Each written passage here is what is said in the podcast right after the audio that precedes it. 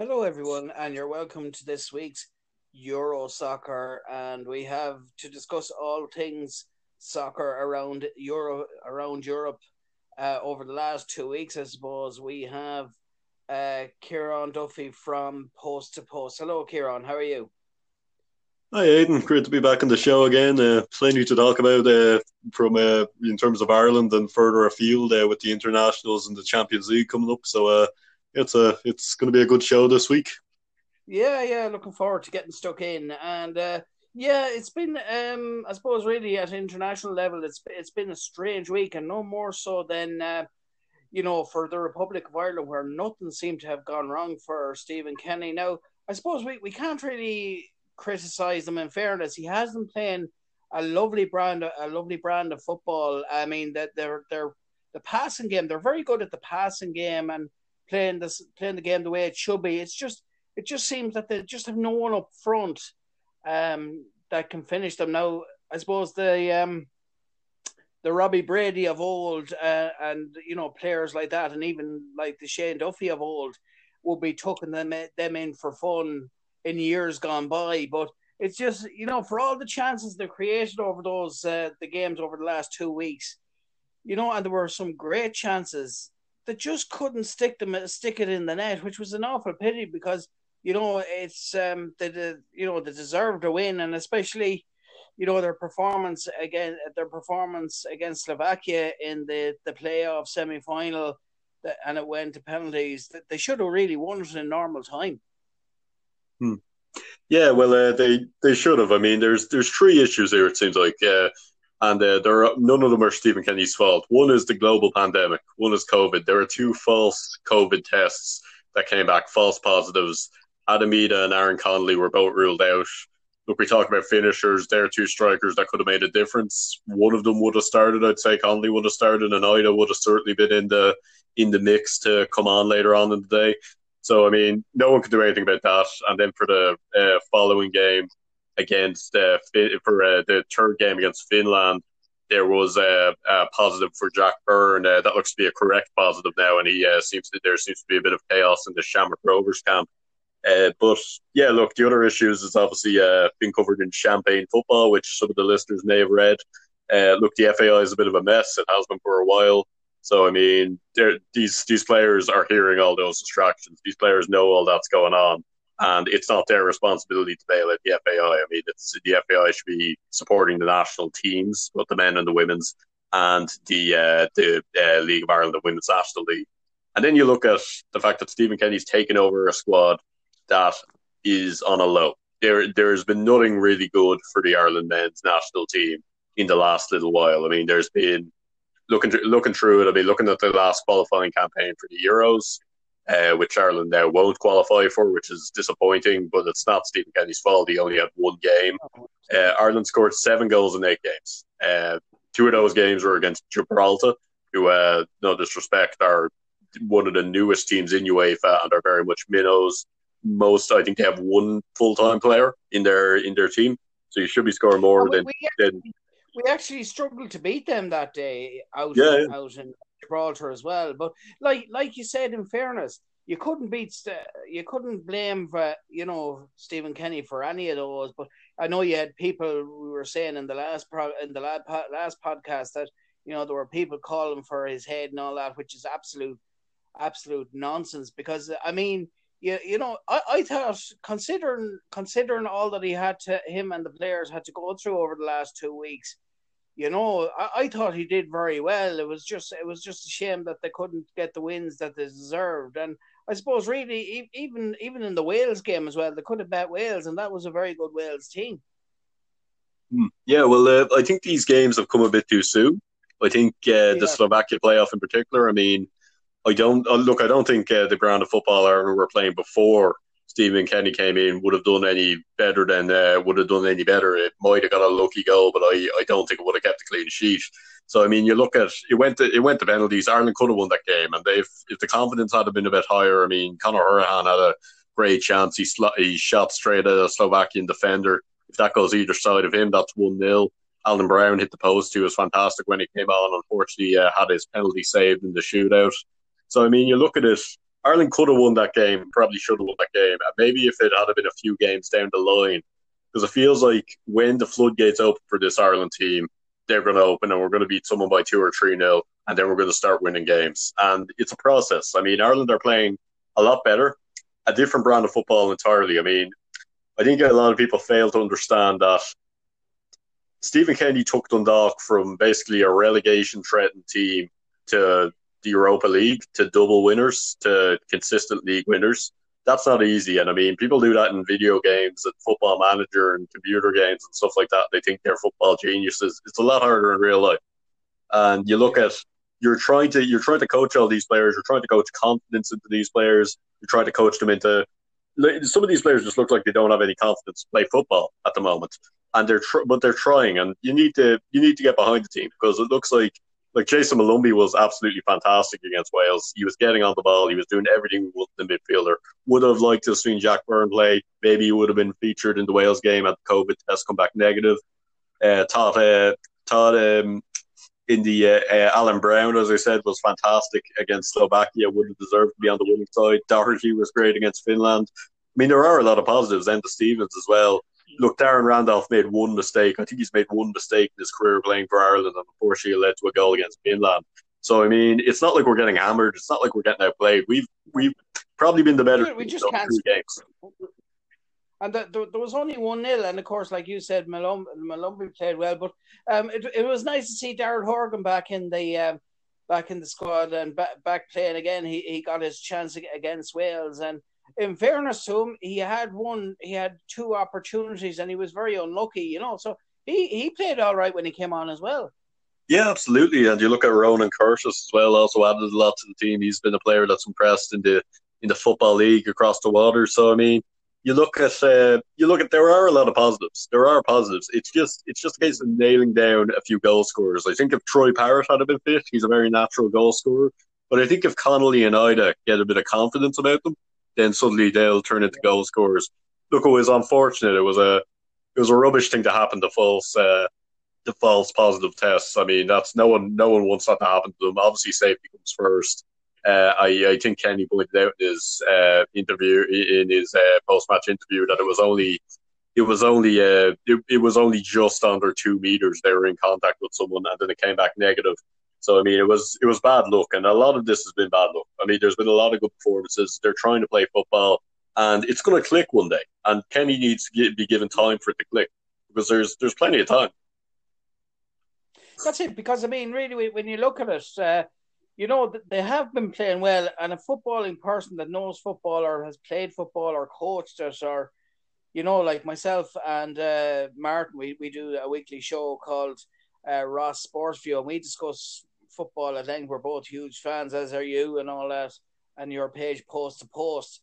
And really, to be fair, you know, they, did play, as you just said, played some excellent football, but for some reason, just because we didn't score, people just say, "Oh, well, Ireland are bad," which isn't the case. I mean, you know, even the best teams can play can play a game and not score, but it doesn't mean they're bad. I mean, they did their best. They were creating their chances. Now, maybe if we had someone else, I wonder, like when you look at the squad or or that, you know, there there are a number of options. You know, Troy Parrott, he'd be a great he'd be a great guy to come in with. But like when you, when you consider that the players that they had that um you know Ireland have at the moment. You know, to get them playing like that was was something else.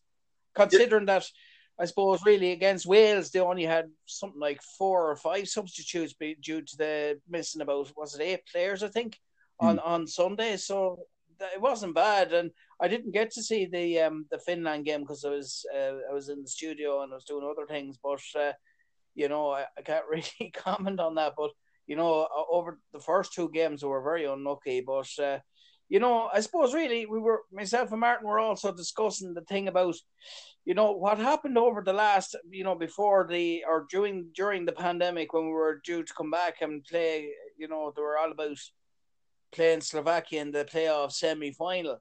You know, I thought it was kind of unfair to get rid of, um, to get, get rid of McCarthy and bring in, um, bring in Stephen Kenny because I mean, he got them that far, and it would, uh, you know, f- familiarity would have been better because he would have been, you know, let him stay on. I know his his contract would have been finished by then, But if they give him an extension and say, right, put have him and have Mick McCarthy in charge for the semi final and see where it takes, and then if they got knocked out, then fair enough, that'll be the end of it. But you know, and move on then, and then for Stephen Kenny to come in instead of what was done. What What are your thoughts on that? Yeah, well, it was all kind of a bit messed up by circumstances. Originally, Mick was supposed to, if Ireland qualified to the Euros, Mick would have taken us to the Euros, and uh, after the tournament finished, Stephen Kenny would have taken over uh, with a view to the Nations League games. Yeah, look, it probably wasn't the time to change management with two games to go before the before the playoff. I can't blame Mick for not signing up for another uh, for an extra extension because it wouldn't have been worth his while. I mean, if Ireland get there, he's not really gaining anything. He's not even going to be in the job in the long run. And if he loses, it's just going to be a bad spot on his record. So I can't, you can't really blame Mick for not for stepping down. Like it's it's fair enough on him. But uh, no, look, uh, in an ideal world, we would have the same management team. I don't know. Would it have been better to just give Stephen Kenny the job? I don't know because he didn't have any experience in international football. I think he benefited greatly from making a relationship with those under 21 players. I think it was just really unfortunate circumstances. To be honest, yeah, look, Mick probably, I don't think we would have got there the way we were playing football mostly under Mick. I mean, aside from maybe the uh, a bit of the game against Denmark in the Aviva and uh, maybe the maybe the first game against Georgia, we didn't really play a lot of good football. But uh, if maybe if he had been maybe if he had been around, maybe there would have been a bit more familiarity. But I think between COVID and everything else that was going on and injuries, I don't really think I, I don't I just don't think it was meant to be for Ireland to be honest. Unfortunately, despite the fact we are hosting uh, hosting some of the games and would have had two games at home, I just don't think it was meant to be. So it's it's going to be Slovakia or Northern Ireland. I'd love to see Northern Ireland get there just so there's someone on this island going to the Euros. Uh, but uh, yeah, look, it's it's obviously disappointing, and I think there's a lot of what ifs. But at the end of the day, I think I think it was look, Mick. It wouldn't have been worth his while staying for the Euros because I mean he wouldn't have uh, he wouldn't have really gained anything out of. I mean, I, I, think he said himself a few times he won't be there. I mean, I think it was it was almost a bit of an unwinnable situation for Mick McCarthy because no matter what he does, he was only going to be in the job for two years. He knew that his replacement it's pretty unprecedented uh, for someone's replacement to be named before they've even started the job. So uh, yeah, look, it, it probably would have been better to have a similar management team. But to be honest, the way we were playing football, I, I I think that's as good as we played in a long time against Slovakia, and that's as good as we played without winning a game since I can remember. So I mean, I think uh, I think it's just a tough loss to take, but it will stand to us in the long run. That's it, because I suppose really, and I don't like to, to kick the the FAI when they're down, but I mean, if you look down the years, we say possibly, you know, starting with maybe Jack Charlton's uh, the way he he was uh, sacked and all that. From that time up until now, I mean, it's not the it's not the first it's that that's not the first uh, bad decision that the FAI have made. Um, really, because uh, you have to think of the coach first, and then uh, as well as the, the the players. But as I said, you know, you don't know, you don't know what they would have been, uh, would they have gained anything by him staying on or not staying on. But I mean, down the years, it's not the first time they've made a they've made a bad decision, the FAI. But uh, yeah, it's it's just sad, really, isn't it? It is, yeah. Look, we could fill a couple of podcasts with bad decisions the FAI have made at this stage. Uh, I think uh, there's there's the book out, Champagne Football. I think that does a good job of summing it up. But uh, yeah, look, it's um, look. We need the FAI to get behind the League of Ireland first and foremost, and the Women's National League, that's because that's what one thing you need a domestic league if you're going to have an international league, and both leagues get very little support, particularly the Women's League. I mean, for as little promotion the League of Ireland gets, the Women's National League gets basically none. Uh, so both both leagues need both leagues need to be supported. You need uh, like we should have a bigger league here. I mean, we talk about it all the time on Post Bus Sport on our Irish football podcast, Pell and Back. Uh, we talk about we should have we we should have a bigger Premier Division, a bigger First Division, a third tier, and then regional leagues under that. The provincial league should be connected to the League of Ireland. We need a pyramid system, but to do that, the FAI needs to put money into the League of Ireland instead of expecting teams to pay a load of money to join the league. Because at the moment, we have a load of teams who would add a lot to the League of Ireland, but it's not worth their while. I mean, it's just they'll they'll go bankrupt if they join the League of Ireland. So it's it's not in a year or so. So it's not worth their while because they have to pay so much. And I mean, who would want to join the League of Ireland to sit tenth in the first division? I mean, it's it's uh, it seems pretty aimless. So uh, yeah, look, I think the FAI have made a lot of mistakes, and uh, you know, again, Stephen Kenny can't be blamed for them. He's just a new man in the door. Neither can the players. I mean, but the players are hearing all this, and it's a distraction to them, and they're kind of being tasked with almost cheering everyone up, which is a bit of an impossible task. So uh, yeah, look, hopefully the next qualifying campaign goes better. There's obviously uh, there's obviously a couple more games in the Nations League left, so uh, hopefully, uh, I think I think we'll see more and more improvements under Kenny. I think we will, and I hope he's given time, and I hope I hope uh, people get behind him because I, I, said it before. If he wasn't a League of Ireland man, everyone would probably be getting behind him. If his name was Stephen Kenny Kenny Eldinio, people would be getting behind him. That's it. And uh, moving on to the uh, the Premier League proposal. Yeah, yeah. Uh, yeah, this is an interesting one, and uh, if uh, if if you can think back before the international break, there were a few interesting scores in the Premier League. It was a bit of a mad week, uh, but yeah, the Premier League proposal. So to sum up, the the main things about the Premier League proposal are one, reducing the Premier League from twenty teams to eighteen teams, and adding a playoff. Uh, so 18th and 17th would go down. 16th would go to a playoff against third, fourth, and fifth in the championship. Now, that would mean two teams are going to fall out of the EFL, the Football League. At the moment, there are 92 teams. Uh, it would mean there'd just be 90. Uh, so there wouldn't be two teams added to any of the lower divisions. Uh, the other the other things are the EFL, the Premier League would give a bit of a would give a bit of funding to the lower league teams, to particularly League One and League Two teams. Obviously, that's that's something that a lot of people have been crying out for with uh, with the uh, current uh, situation. I mean, uh, I'm a, I'm a I, my, the team I follow in England is in League One. I, I we recently got new owners. I want us to survive. I want other teams to survive. No one likes to see teams go out of business. Uh, and uh, then the other thing is to get rid of parachute payments. So up until now, uh, the team that gets teams that get relegated from the Premier League basically get paid to get relegated, paid for being in the Premier League, which obviously helps them come back up. And essentially, if that keeps happening, we're going to see pretty much the same 26, 27 teams make up the 20 team Premier League. But the big issue here is this all seems to be kind of, like I, I love the idea of the Premier League, some of the Premier League money going to the lower leagues because I think that I, for one thing, I think it's a no brainer for the FA. I mean, it, it's good for English football. Why wouldn't you do that? But at the same time, it's a bit of a power grab from the top teams because it's basically giving special status to nine teams in the Premier League. Those are the traditional top six, as they're known: Manchester United, Liverpool, Arsenal, Man City, Tottenham, uh, who left out, Chelsea, uh, as well as uh, Everton, Southampton, and West Ham, who are the uh, longest uh, cumulative uh, teams amount of years in the Premier League. So, like, it would give them special special powers. So basically, only so many of them would have to vote for a proposal to go ahead for it to go ahead. So basically, the other sixteen teams or the other uh, the other teams are basically forgotten about in the Premier League. So if uh, it's it's a grab, I mean, it's it's basically giving it's basically it would basically mean only one of those six teams, maybe even four of those teams, could win the Premier League going forward because they'd have all the power. It's making the rich richer. And that's not a good thing for football. I mean, we all remember that great story of Leicester City winning the league in 2016. You want to see more of that. I mean, everyone loves that Everton are top of the league right now. We get to the Merseyside derby in a minute.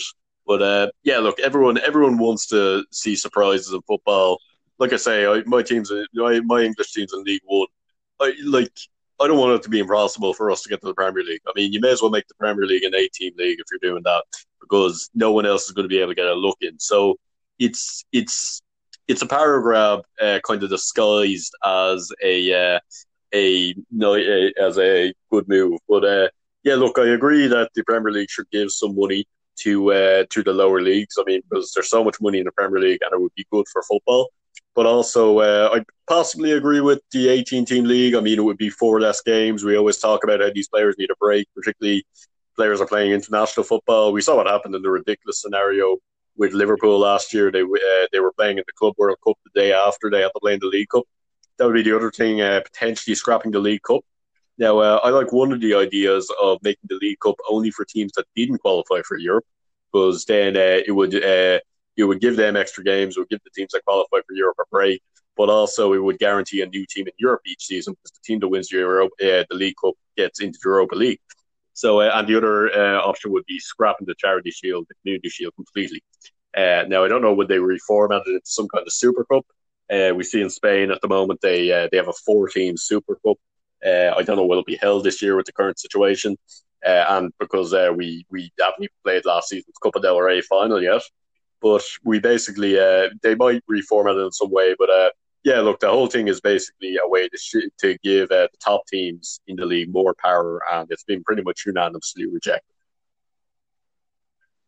That's it, because uh, what you call it, uh, Jurgen Klopp was asked about that um, after the, I think it was after the last game, uh, the Villa game. They were kind of, they were saying about that proposal that about uh, you know the bigger clubs, the likes of Liverpool, Man United, and all, and not Man City and Chelsea, and that uh, paying it. And that Sky Sports actually asked him, did he agree with that? He said, yeah, absolutely. But you see, if you were a cynic, you could also turn around and say, well, if they're going to be funding the lower team, the teams lower down, then they're effectively because they're giving money to supporting those teams. You could nearly, if you were to put your economic head on, you could say, well, they're, they're effectively buying a stake mm. in those in those teams in a way which means that we say, like, you know, if Liverpool, for example, uh, supported, we say, one of the lower down teams, you know, and next thing, you know, they had a crop of very good players and they wanted to buy one of those players, and then the, the club said no. Well, then the, the team could turn around and say, "Well, hang on now, we're we're putting." I'm not saying that would happen, but do you know, like if you were if you were kind of that way, you could say, "Well, hang on now, we're we're putting money into into E, so you know, it, it's kind it's kind of a payback thing. You know what I mean? Like that we're putting money into ye, so we should uh, we should be able to buy your players, even though you don't like, you know, that kind of. Yeah, yeah, of course. There'd have to be some kind of regulation. I mean, look, the the big issue is the Premier League gets so much TV money. I mean, they call the they call the Championship playoff final the richest game in football for a reason. The Premier League gets so much TV money. I mean, you, you each team is on TV maybe at least five times a season, and they get they get a lot. So I suppose the way to do that would be everyone, maybe everyone in the Premier League, gives a portion of that TV money to the FA, to the or to the EFL rather, uh, between the Championship League One and League Two. Now there's talk about not giving it to the Championship because uh, they they're saying the Championship teams have more opportunities, whereas the League One and League Two teams are more reliant on match day revenue, as in uh, fans buying tickets. So uh, yeah, look, you'd you'd have to make sure it's not uh, the clubs directly giving money to lower league teams. You'd have to make sure it's basically uh, League Two and League One teams get a certain amount of uh, the of the revenue that the TV that the money from the deal goes to the EFL, and you agree with Championship clubs getting some as well. Uh, but yeah, yeah, you would want to put some regulations in there. I mean, you couldn't just have teams directly funding other teams because then, of course, there'd be uh, yeah, there'd be there that would be very problematic because I mean, really, if this was brought in, we said last season or the season before, we're all uh, we we've all heard about the story about what happened. Bury, um, they were um, they were they actually went out of commission. Um, you know, they're no longer a club now, but yet, um, but yet Bolton Wanderers were saved. So, uh, you know, Bolton Wanderer or um, Bury fans and owners or whatever, you know, the coaches and that, they must have been saying, well, you know, uh, Bolton was saved, why weren't we? But then again, I suppose Bolton weren't in the same amount of debt as Bury. But you know, maybe maybe if this proposal was in place last season or the season before, then a team like Bury might have been saved. Mm, yeah, perhaps. And I mean, look, I'm a I'm a Charlton Athletic supporter. Um, growing up, Matt Holland was my favourite Ireland footballer, so I started supporting Charlton Athletic, nearly Ipswich. Uh, we recently got taken over, and thank thank the Lord for that because uh, we were under transfer embargo. I don't know how we got taken over in the first place. We were under owners who didn't want to have us. Then we got taken over before the new owners had passed the EFL means test. Now that's the EFL's responsibility. It's the same situation with Wigan and Hull. They've had terrible owners. Wigan nearly went out of business there. Uh, Hull really struggled in the second part of the championship. All three of those teams got relegated from the championship. And you know, if you if you have EFL can't just let anyone take over a team, and that's really the thing. And, and that's one thing that has to be sorted out before you start asking the Premier League for money. You have to get your own house in order first. I mean, it's the same with we say with the League of Ireland. We need more teams. We need to make sure the teams who are here are run well first. I mean, because uh, there's no point adding more teams if you can't run a league with uh, with only twenty teams. But yeah, looking at it, there needs to be some kind of uh, there needs to be some kind of regulation. Like you should have to pass the means test before you take over a club. Uh, I don't see why you can like I, I don't know why Charlton were able to be taken over before uh, anyone passed a means test. I don't know what that was about. I, I didn't even know who owned us there for a while, and it's a scary thing for the fans because no one wants to lose their football. I mean, no one. They think about the football club down the road from you. No one wants to lose it. I mean, and uh, that's something that a lot of, you know, there are a lot of supporters in this uh, country who ignore the League of Ireland. They support Liverpool, Man United, uh, maybe some of the bigger clubs. They they don't have to worry about that. But for people who support smaller clubs, it is a worry. It is a worry to lose your club. So I mean, the EFL have to get their act together. But I do agree that look, the Premier League, it's it's there's ridiculous money in the Premier League. I mean, no one's going out of business in the Premier League. Uh, like the poorest team in the Premier League is richer than anyone else in the EFL. So I mean, you really have to you really have to look at it. Would be fair if some of that money, and it, it's in English football's interest. I mean, it would be the same as here if we had all the Premier Division teams getting paid loads of money, were full time professional teams, and then the First Division and if there are any other divisions where uh, were, weren't getting any money, it would be in the interest of Irish football to give money to the lower leagues. And that's the same with that's the same with English hmm. football. I mean, because this is where a lot of English players come from. I mean, a lot of most of the English players do come from the lower leagues at some stage. I mean, uh, we talk about Leicester City. Jamie Vardy played most of his career in the lower leagues. Harry Kane went on loan a lot to the lower leagues. All the big teams send their players on loan to the lower leagues. So I mean, this is this is where football grows up. It's not just the twenty teams in the Premier League. I mean, so it's important. that it's important that they share the wealth a bit, but EFL do need to sort themselves out a bit and not let any more teams go out of business. That's it. And moving on to the Derby side, the the the uh, Merseyside Derby, and it has to be said, this is one that this is a, this is a game that Liverpool can uh, put the record straight after their 7 2 defeat to Aston Villa. And, uh, you know, I can't see really, you know, that sort of a scoreline happening to Liverpool again.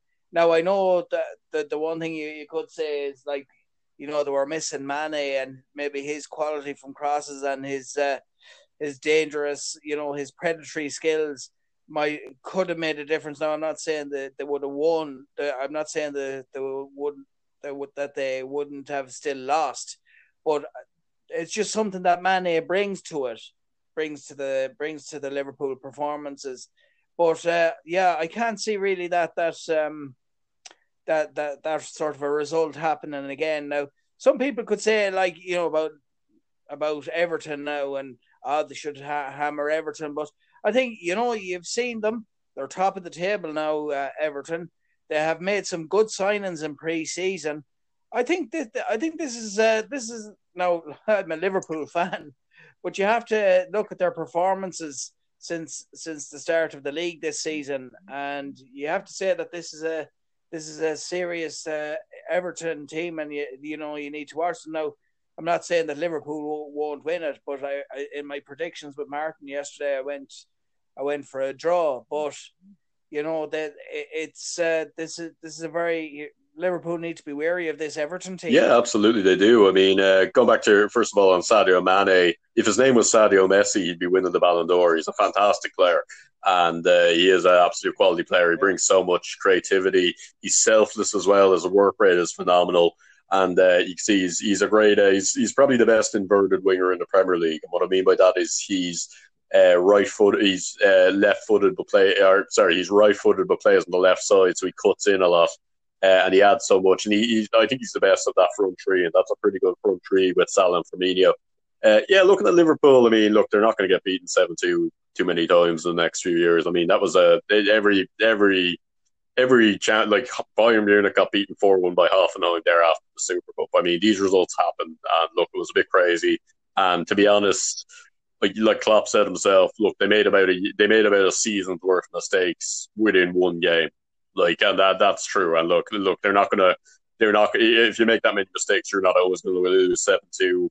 And I, I don't think they'll lose too many games at all this season. But I, I certainly don't think they'll lose against seven two. Uh, they are having a few problems. I mean, uh, Van Dijk, Robertson, and Trent Alexander Arnold aren't as quite as good as they have been. I don't know is that fatigue as well. There's always an issue when a team wins the league. Are they going to be as good next season?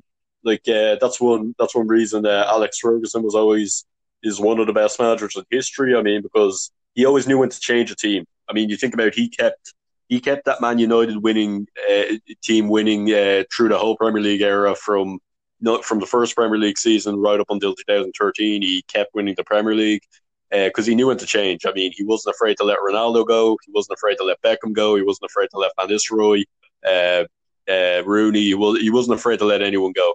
Uh, he wasn't afraid to bring Van Persie in. He knew when to make changes, and maybe maybe that's a slight problem with Liverpool.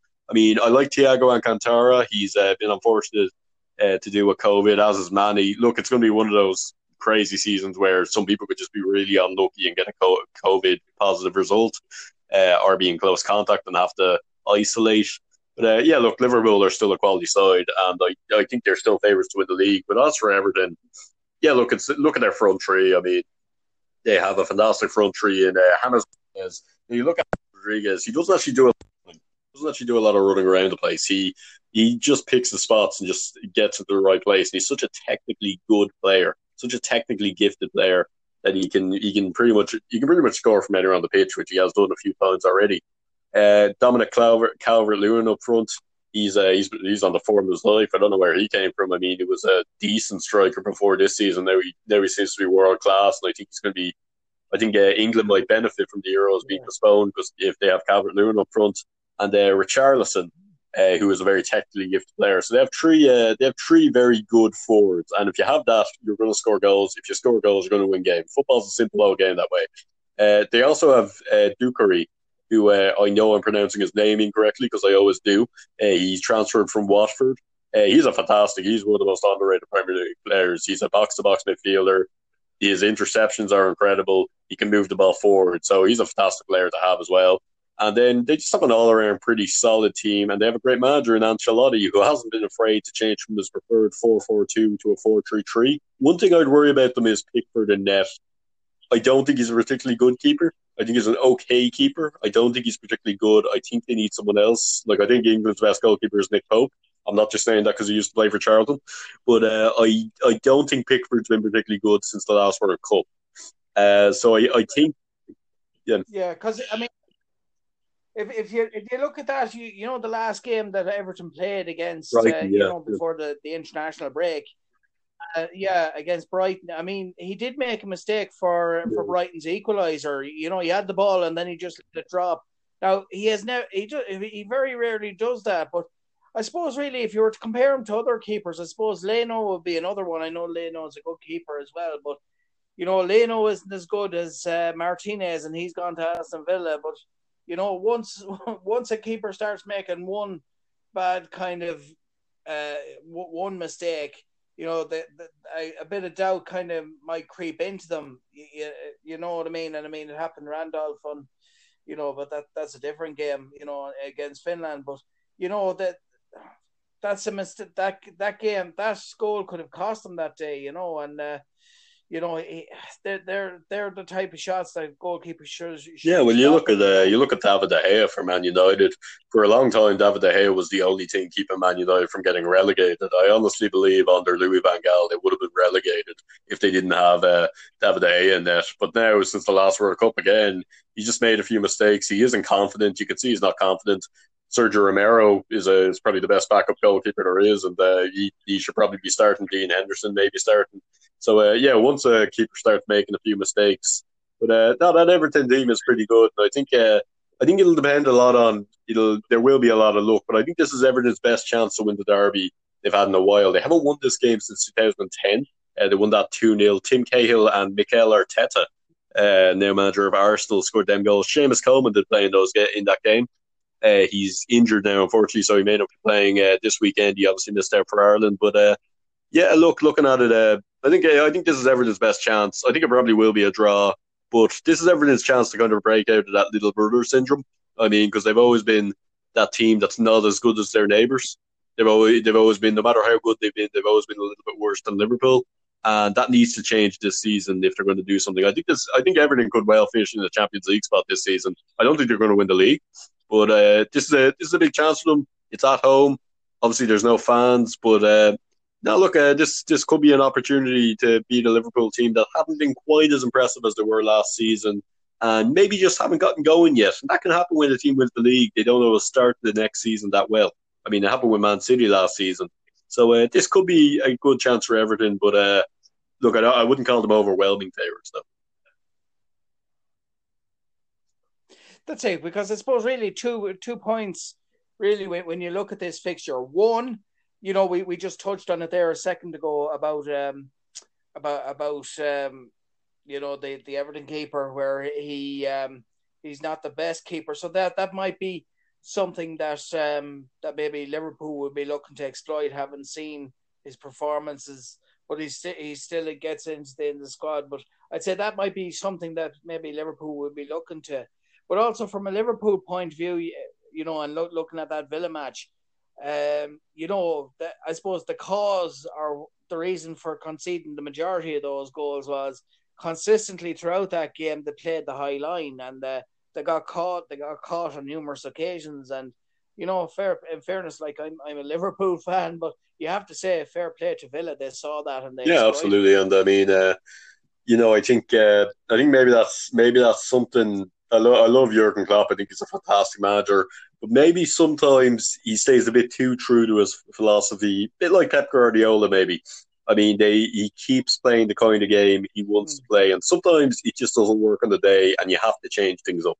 So I mean, it, it would have been it would have been the time just to just to slow the game down, and try to get back into it. Because look, it was only two 0 I mean, you can go back from a two 0 but uh, then yeah, look, they, as as you say, they made a season's worth of mistakes in one game, and unfortunately, that uh, that led to a bit of a hammering. Uh, they could take solace in the fact Man United got hammered six one on the same day. So uh, at least uh, at least it was a at least, at least it was it was good news all around. Balanced out. That's it, and I suppose uh, going to um, uh, Serie A, um, the Milan derby, Na- uh, Napoli deducted points. Yeah, yeah. That's uh, you know that that kind of happens though. yeah, Italian yeah. football things like that. Uh, Napoli deducted points for for not playing. Uh, yeah, yeah. For once, it wasn't anything to do with uh, irregularities or match fixing or anything like that. It was to do with uh, it was to do with uh, yeah not playing a game for COVID. So basically, Napoli were set to play Juventus, uh, and Napoli just didn't show up uh, to the game because of uh, COVID fears, and they were deducted points. There was obviously a miscommunication somewhere. I don't know why the game was wasn't called off. If there were COVID scares. Look, we don't want to see this happening. I mean, because we don't want to see leagues decided, and they, I don't think Juventus are going to win the league this season because I think uh, I think Pirlo he doesn't have any managerial experience, not even underage. So so I don't think uh, I don't think they're going to win the league this season. But uh, we don't want to see anything. I mean, Napoli are a team that will be pushing for a Champions League spot. We don't want to see them miss out because they lost. They were deducted a point, and uh, Juventus were awarded three points. Uh, we don't want to see games decided like that. But yeah, they were uh, deducted points, so it was a bit of it was a bit of an unusual situation, and uh, hopefully it gets cleared up. I don't know will they appeal it if they're able to appeal it.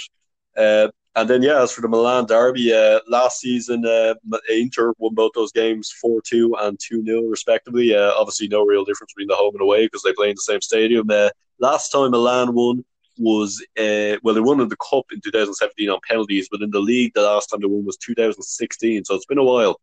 Uh, Milan, obviously, uh, well, look, they pulled off the shock of the century, beating Shamrock Rovers in the Europa League. So if they can do that, they can beat anyone. But uh, at the at the same time, uh, I think Inter Inter have a really strong squad this season. They're my favourites to win the uh, win the um, uh, Serie A and possibly do well in the Champions League as well. Antonio Conte is a fantastic manager. Uh, he's gonna he's gonna he's gonna do well for them. Look, they have Romelu Lukaku up front. They have the likes of Christian Eriksen to bring off the bench, who still has that little spark of creativity spark about him. They have some really good players in that team. Lautaro Martinez scored there for Argentina. Himself and Lukaku up front is a fantastic combination. So I'm going to back them to win the league. But don't count out At- Atalanta. Obviously, free scoring uh, captured everyone's hearts in the uh, in the uh, Champions League last time around. They play Napoli this week. Actually, uh, hopefully that game goes ahead. But uh, yeah, look, it'll uh, look exciting season ahead. But we hope to not see too many more of those things. Uh, at the same time, look, you can't refix every game. We've seen the League of Ireland, Premier Division, and First Division have to be extended. Uh, we uh, we've seen Women's National League games get called off. So look, at the same time, it looks like uh, it, it might just be it might be something that happens, but we don't want to see it happen, and we don't want to see games decided by by COVID scares rather than performances on the pitch. But I suppose really, you, you know, the leagues they kind of have to look at a team's circumstances because I mean, you know, like what happened to, um, yeah, uh, what happened to to Napoli could be a case like we we don't really know the full story about it. It could be a case that maybe you know a lot of a lot of players in the squad had um, had players with COVID and like I mean if there if it gets to the stage where maybe that was the case and they weren't able to field a team. Now, if that was the case and they didn't communicate to the league or the team they were playing, that's a different thing. But you know, you know, sometimes these things can come down to a genuine reason as well, and it's unfair if a team gets punished because of it. Because if you have the majority of your squad depleted is depleted due to COVID, then it's a, it's out of control of the club. Like you know, because I mean, it could be a last minute thing, you know. So that that's kind of unfair, but. Um, yeah, it's going to be uh, it's going to be interesting to see. It's going to be a, a, weird season right across Europe, I suppose. Really, when you think about all these things that are happening, I mean, it's happening at international level with players going down with COVID and staff members and all that. But I suppose really mo- moving on to um, the Champions League big games as well uh, next week, as well as the Euro- the Europa League games with Dundalk, of course, making their making their uh, bow again uh, in uh, the in the group containing Arsenal. That's going to be yeah, absolutely. Yeah, yeah. To well. start with uh, Dundalk, they uh, they host Molde now. Uh, thankfully, all these games are going to be on. They'll be on both Virgin Media and on BT Sport, so uh, most people will be able to watch them somehow. Unfortunately, it looks like there's not going to be any fans probably have many games for the rest of the year now. We don't know what's going to happen. Obviously, uh, obviously, uh, then we've ranked up to level three most places now. So, uh, but looking at Dundalk, I mean, at the moment for the weekend, uh, they have a full squad. I think Dane Massey's the only uh, player who's out, uh, who's presumably injured, is the reason he's out. But they seem to have a good uh, squad. One thing they might worry about is fixture overload because this is the most winnable game. I mean, this home game against Molde, this is the most winnable game so, uh, I mean, they, if they're going to get out of the group, they probably need to win this game. And uh, to be honest, they probably need to be rapid at home as well. And, uh, you know, they're playing Arsenal on the last day. Someone made the point to me, uh, Niall Newbury, who we have on the show, who writes for the Dundalk Democrat, uh, made the point to me that they play Arsenal on the last game round. Arsenal will probably have qualified by then. Are they going to play a second team? Uh, I wouldn't mind playing against a second string defence when David Luiz is keeping one of those defenders out of the team. So uh, you know they could uh, they could Dundalk could sneak through here, but uh, yeah, massive game against Molde. Uh, obviously, obviously only their seventh ever Europa League game they've ever played, having only qualified once before. But yeah, look, it's Dundalk are on a decent form. I don't really count that game against Shamrock Rovers. They lost four 0 because that was the second string team against the strongest Shamrock Rovers teams. They were playing in Europe either side of that. So uh, obviously that comes into play. But uh, yeah, look, the uh, probably won't be favourites for any of those games. They don't mind that. They won't mind going under the radar here. It's a shame there can be no fans in attendance. Maybe there can be for the away games. Uh, it's just a good thing the game is going ahead. We didn't know if the game had to be moved. But uh, yeah, look, hopefully uh, the Duck, Duck play a good brand of football. Uh, they all seem to get on well with Filippo Giovagnoli. Uh, Gary Rogers and Ned, he's been on the show, our show a few times. Uh, he's a fantastic football player.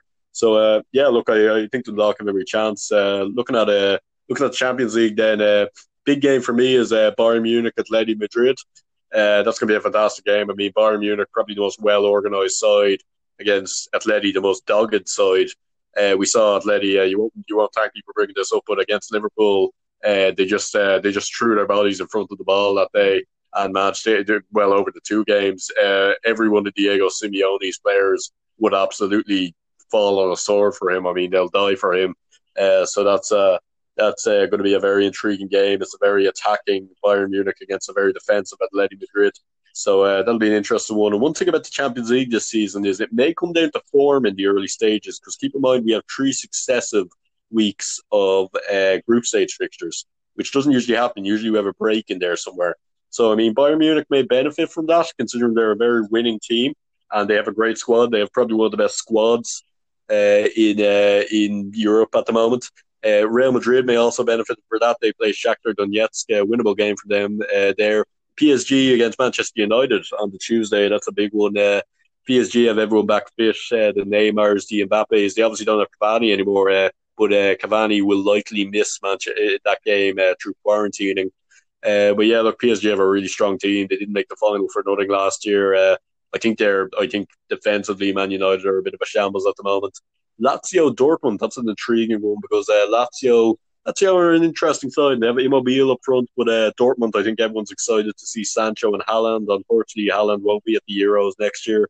Uh, Chelsea, Sevilla, uh, Europa League winners, Sevilla. Uh, Chelsea, there's a Chelsea. There's uh, maybe a few questions over them. Does Lampard know how to set up his team right? I don't think he does. I don't think he's a man for the job, and I don't think that's his fault. It's only his third season in management. Uh, Inter play. Uh, we mentioned them. They play uh, my German team, Borussia Mönchengladbach, my favorite German team. So uh, I think Inter are favourites there. Excuse me.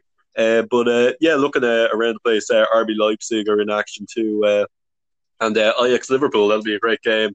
Liverpool, Ajax probably unfortunately going through one of those phases where they're losing their best players. They kind of go through these cycles of having a great team, then having to rebuild a lot. So uh, Liverpool will be favourites there. That's a very good group, actually. Uh, Atalanta in that group as well. So there'll be plenty of goals and excitement there. Uh, but yeah, look, good week of Champions League. Looking forward to it. Uh, if I had to pick a winner now, I'd say Bayern Munich uh, will win the Champions League again. I think this is their time, uh, even though it's very difficult to win two in a row. But uh, a nice little story here as well. Uh, Barcelona host Ferencvárosi of Hungary. Hungary. Uh, it's their first time in 25 years in the Champions League. So nice little uh, trip to the Nou Camp there next Tuesday for them. Uh, that'll be a good story. And uh, you know, this is probably the time to catch Barcelona off guard. So a nice story there that they're they're playing Barcelona. That's it. Well, listen, thanks very much, Kieran, from from post to post sport. Thanks very much for doing for uh, going through that. We we covered we covered a, a lot there, and uh, I think we you know there was a, a lot of uh, very interesting points made throughout it as well. So listen, thanks very much for for uh, doing uh, Euro soccer with us, and we look forward to talking to you again next. Yeah, week. thanks very much. Uh, postables.sport.blog. Then anyone wants to check out our website, and uh, thanks, Aidan. Hopefully, talk to you again soon. No problem, and uh, that was. Uh,